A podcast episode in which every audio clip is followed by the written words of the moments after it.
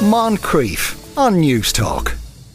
Cork is famous for many things. One of them is that at one time the Cork Butter Exchange was the largest butter market in the world. So it's no great surprise that this city is home to the Cork Butter Museum. Peter Foynes runs it and joins us now. Good afternoon, Peter. Good afternoon, Sean. Uh, why did why was Cork at one time so big in butter? Well, it was a combination of well, its geographical position really, sitting at the top of the harbour gave it access to the Atlantic routes, and then the hinterland is the best grassland in Europe. So Cork is the place where those two things met. Right. And was there uh, was there butter coming from other parts of the world through Cork? No, it was produced in Cork. Well, it was produced out in the Cork hinterland, Kerry, Cork, and then traded through the city. Right. Okay. So and it wasn't an entrepot. And it's, how many butter producers would there have been, if you like, at its height? At its height, there would be maybe 20, 30,000 small farmers producing butter bring it into Cork, into the butter exchange in the late 19th century. And what would happen to it then? Then it would be brought into the exchange. Um, by then, it's in these small barrels called firkins, and then it's graded, it's tested and graded, and then it's sent off. It's, it's sold and sent off to the various destinations via the merchants. Yeah. Um, yeah, the grade, what made Cork different was the grading system that was unique in the world. Well, yeah, probably in the world. Right. Okay. That, that you could check, you could test, you could trust what you were eating because someone had checked it. Yeah. And that's quite important. Yeah, and th- th- then when the, the butter was sent off, were there like in you know in the early part of the cent- of last century, yeah. say, were there many different brands of butter that people could choose from?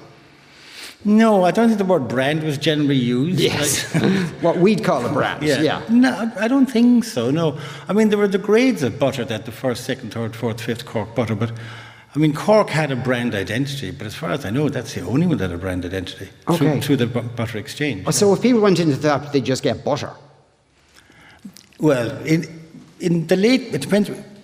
Before the coming of the creameries, I think you just get butter. You have some idea where it came from. But when the creameries come in in the late 19th, early 20th century, then you have a, another specifically area brand butter, cork, right, or, okay. cork, but a yeah. creamery butter from a certain creamery. Yeah, so people would buy, tend to buy butter from their own area, kind of thing. In, yeah, part, uh, generally. Yeah. It, it seems from the cream. There are two periods here: the creamy and the non-creamy period. Okay, when the creameries come in, then people are buying branded butter that has a name on it from a certain creamery. Mm. Obviously, in the cities, they don't make butter, so it, the butter is brought in from the, from, the, from the countryside. But in the rural areas, I presume they bought their local butter, yeah. Because, in, as I understand it, in, in, in the museum, you do have a, a large collection of different sorts of wrappers that they had. Um, very good collection of the wrappers, yeah. Exactly yeah, fine, and, and tell us a bit about them. Well, the, the, butter wrappers we have are the parchment butter wrappers that were used probably in the 50s and 60s. The background is that there were hundreds of small butter producers, small creameries, especially mm. in Munster. And each, like 1955, there was 154 butter producers in this country, mainly in Munster, actually made largely in Limerick, actually. Um, and each of those has their own brand, each of those has their own wrapper.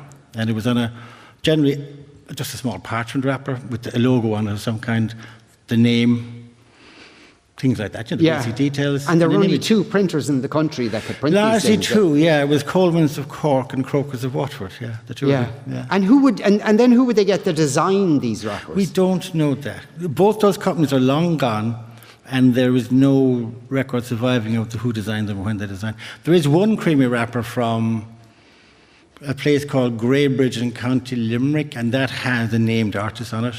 Gladys Leach, who was mm. well known in Cork as a line drawings and an artist. But that's the only one we know of where there's a named designer yeah. on it, actually.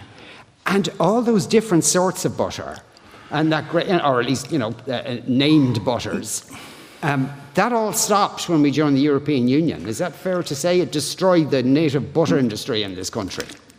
That's putting it very broadly. I'm just trying to. I'm trying to get you mad. No, what, hap- what happens is, is that th- this whole world of tiny butter makers wouldn't sustain joining the European Union because when we joined the European Union in 1973, Denmark joined. Denmark had a much more efficient dairy industry, and these people would have been wiped out. So there was huge pressure from amalgamation before, the late 60s, early 70s, and that's when all those little creameries began to amalgamate into bigger ones and bigger ones and bigger ones.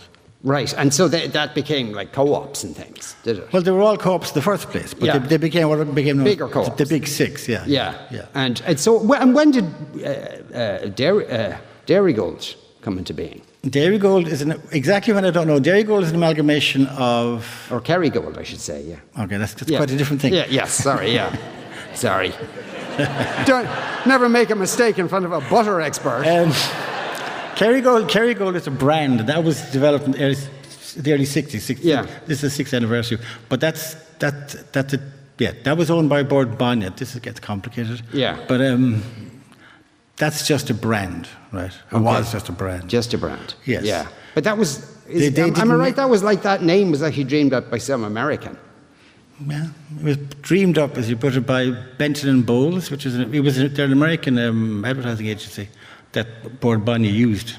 Okay. Yeah. Well, it wasn't just them, obviously. Yeah. But- Okay. yeah, but it was. Yeah. It was mostly that. Yeah. Hmm, and O'Reilly was involved as well, obviously.